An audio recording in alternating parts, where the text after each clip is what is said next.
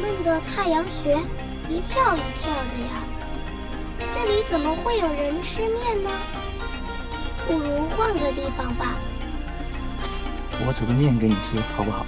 好啊。欢迎收听无线电台。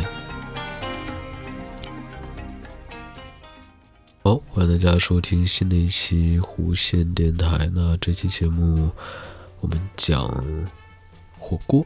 那关于火锅，大家非常熟悉啊，尤其是喜欢吃火锅，像四川成都那边，我记得火非常流行吃火锅，然后吃火锅的。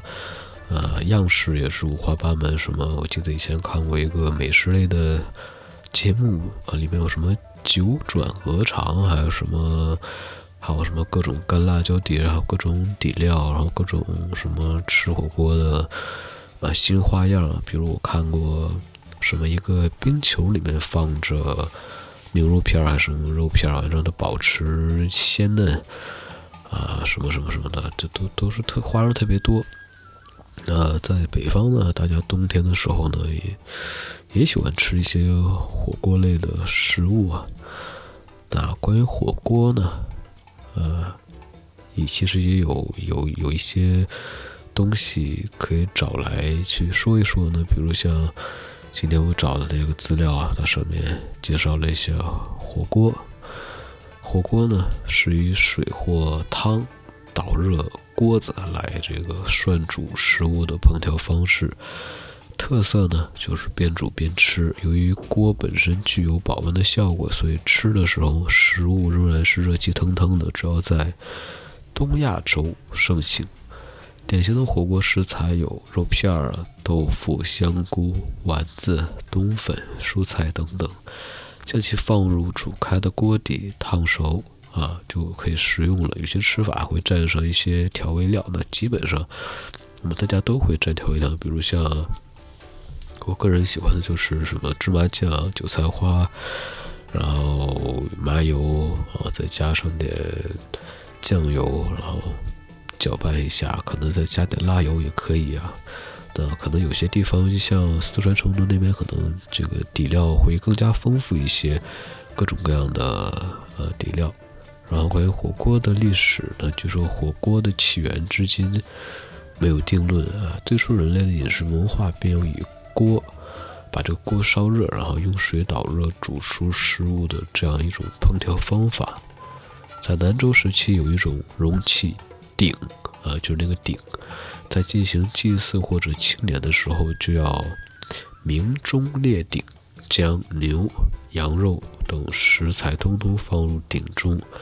然后在底部生火，把食物煮熟，然后再分食，这可能就是火锅的雏形。然后在秦汉的时候呢，把鸡肉、猪肉等放在沸水中稍微煮一下，称之为称之为灼。马王堆汉墓前侧上面就有灼鸡以及灼豚等文字记载。那这和今天吃火锅的吃法简直是如出一辙。三国时期出现了五鼠府，锅内呢，啊，这个铜锅内呢分为五格，可以用不同的汤料涮煮不同的食物，与现在的鸳鸯火锅呢有异曲同工之妙。到了南北朝的时期啊，出现了与主食的铜串，那这个串字儿非常的难写。呃，是当时居住在重庆、湖南一带的辽人所使用的一种铜火锅。到了唐朝，已经有铜制的暖锅了。一九八四年，在内蒙古赤峰市敖汉旗出土了一幅契丹人在穹庐中围着火锅席地而坐的壁画。据专家考证，这幅画呢，画的正是辽代初期的契丹人吃涮羊肉的情景。南宋林洪在《山家清供》一书中记载了火锅，它的吃法是先将兔肉切薄片，用料酒、酱油和花椒稍微腌一下，然后将汤烧沸后，将肉片汆熟，蘸佐料而食。元代的时候呢，火锅大为兴盛，其中的生窜羊，就是现在，啊涮羊肉的前身。明代官时时书《宋氏养生部》中也有生窜羊、熟窜牛等火锅菜式。清朝乾隆年间呢，火锅不仅在民间盛行，连皇帝也非常喜爱，而且形成了宫廷菜肴。乾隆曾经，乾隆曾经在乾清宫办了五百三十桌火锅席，以宴请宗室。嘉庆皇帝登基的时候呢，曾经举办了煎叟宴，动用了银制、锡制和铜制的火锅，一共一千五百五十个，一千五百五十个，很多呀。然后在火锅的种类上面呢，先说中国的北方啊，像北京的涮羊肉非常有名，相传是由蒙古军队发明的，所以又称为蒙古火锅。吃法呢是将羊肉、蔬菜、豆腐等食材用清汤涮熟之后，蘸芝麻酱等调料食用。由于羊肉加热比较容易熟，所以用开水短时间的一涮即可。那在东北，酸菜白肉锅非常的有名，主要的主要的材料呢为酸白菜与猪的五花肉，是满洲地区民众的家庭传统菜肴，主要流行于东中国的东北，后来传入到北京，做法是使用生炭火的铜锅，将酸白菜与高汤煮成的锅底，白肉下锅涮熟，佐上麻油、生抽。蒜泥等食用。那在河南呢，有一道叫做红焖羊肉，属于河南新乡的地方名吃。用事先炒过的羊肉呢，再加入二十余种食材与药材料，焖煮成锅底。吃法是先吃锅内的羊肉，然后放入其他食材，加上剩下的汤汁涮食。在北方其他地区呢，也有红焖狗肉、红焖兔肉、红焖鸽肉等变化。在山西呢，有一道有一个叫做晋中火锅的，是使用木炭火、木炭的铜锅，将食材与佐料、高汤呢放在锅里面煮熟之后，一边加热一边从中捞起来食用，没有涮的吃法。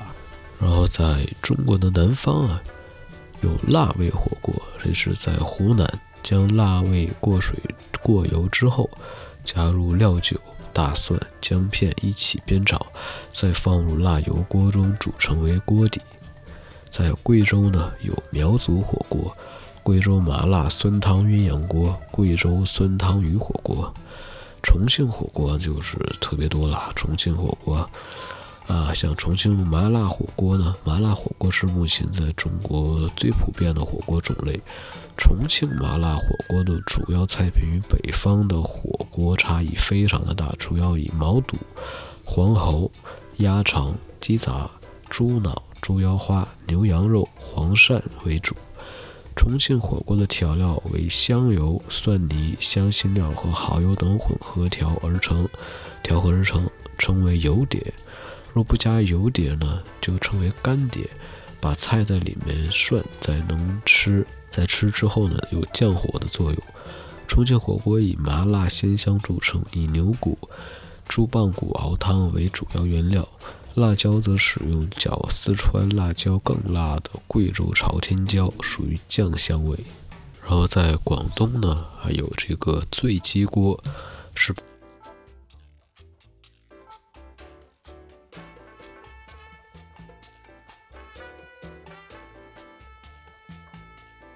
半只甚至一整只的生鸡呢，连同花雕酒以及党参、当归、枸杞等中药材作为锅底，流行于香港以及广东的各地。还有粥底火锅，是用大米熬成的粥来做火锅汤底，起源于广东顺德，普遍以白粥为汤底，但也有啊这个食客选用。有味粥为汤底，一般粥底锅会选用各式材料。香港私自提供的粥底火锅只会供鲜牛、鲜鸡肉以及内脏等食材，而不会供应肥牛、海鲜等。啊，还有猪鸡煲是流行于澳门，实际是由广东顺德原创，再传入澳门等地，流传到深圳和香港后有不同的变化。深圳的猪骨煲发展为汤类煲仔小菜，以吃猪骨边肉、吸食骨髓为主。香港的猪骨煲较接近日式的猪骨浓汤，猪骨被烹调成乳白色的火锅汤底。猪骨煲的做法是用猪大骨与其他食材一起熬煮，再加上白胡椒和粗盐调味而成奶白色的火锅锅底。然后前面提到重庆火锅，还有其中重庆还有一道叫做重庆鸡煲。由重庆鸡公煲变化而成，以煮熟的辣鸡以瓦煲承载，吃完才加入猪骨汤底打边炉。食材包括肥牛、肉丸、饺子等等。还有鱼头火锅，源于砂锅鱼头，以事先熬过的鱼头或者草鱼呢，再加入高汤与材料煮成锅底。那在云南呢，有菌类火锅，又称野生菌火锅，以各种可食用的菌菇类熬成锅底或汆烫后食用。还有天麻火鸡腿，起源于昭通，属药膳火锅的一种，以鸡肉与宣威火腿为主要食材，配以昭通天麻、三七、田七、大枣、枸杞等中药材烹煮而成。还有胡辣鱼，啊，胡辣鱼。然后在台湾地区呢，有烧酒鸡，材料是鸡肉、米酒、当归、枸杞、黄芪、甘草、姜和冰糖，能补血、活血、行气、健胃、增强身体抵抗、促进新陈代谢、消化吸收及血液循环。不啦不啦。啊，不过台湾家庭一般是先在厨房煮好之后再端上餐桌。杨国讲，严格的来讲，并不是边煮边吃的火锅。还有羊肉锅，是将羊大骨、存汤过的羊肉块及各种中药材一起熬煮成锅底，用豆腐乳或者辣豆瓣酱作为蘸酱。还有姜母鸭，将鸭肉与老姜及麻油拌炒，再加米酒及水一起炖煮，一般都使用豆腐乳作为蘸酱。还有台式的麻辣锅。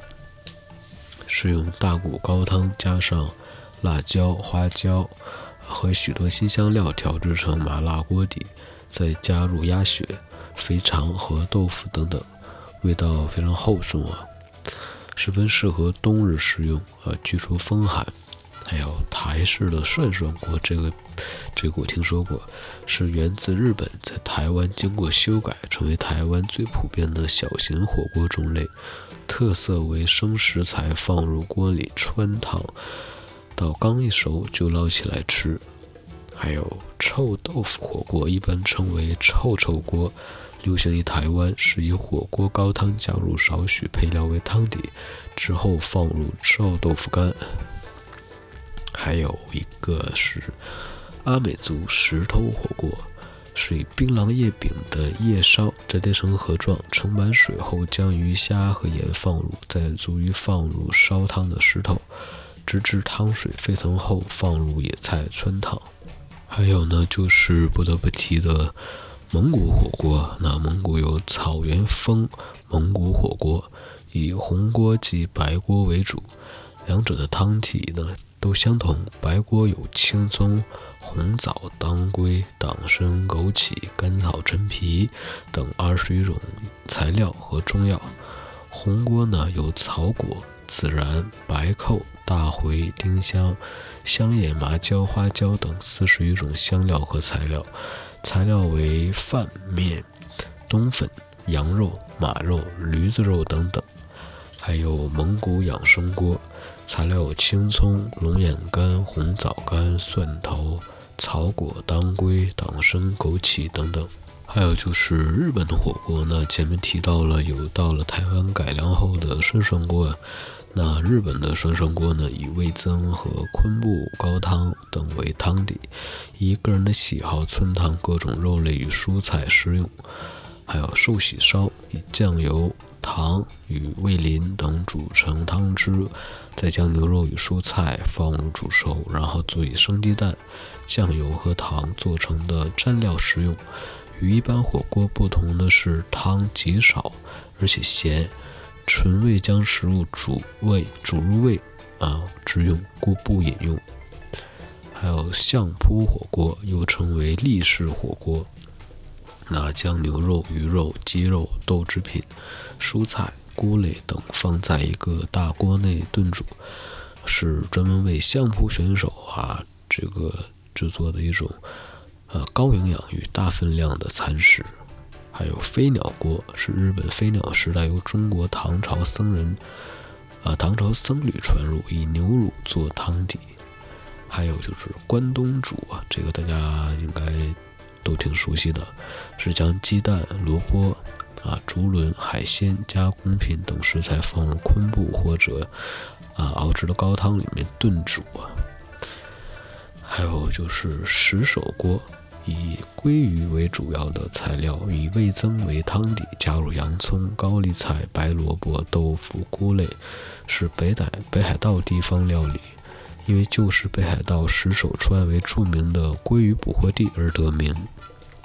那还有一种挺有意思的火锅，叫做黑暗火锅。那参与者呢，在其他人看不见也不知道的情况下，各自将材料放入锅中，煮好后，在漆黑中每个人夹到什么就吃什么。这是一种亲友或者团体之间的火锅游戏。然后，其实，在欧洲也有火锅呀。有一种火锅叫做勃艮第火锅，是先将火锅里面放橄榄油，用火煮熟，然后再用香料腌过的牛肉、羊肉、虾等食材放入油中炸熟后蘸酱料食用。还有像什么乳酪火锅、巧克力火锅呀，我们在这里面就不提了。然后呢，这一期讲了讲了火锅的起源，讲了很多很多种火锅。各个地方的不同的，呃，包括不同国家的火锅啊，在这期节目里面都介绍了。然后，啊，这期节目就是这样，让我们下期节目再见，拜拜。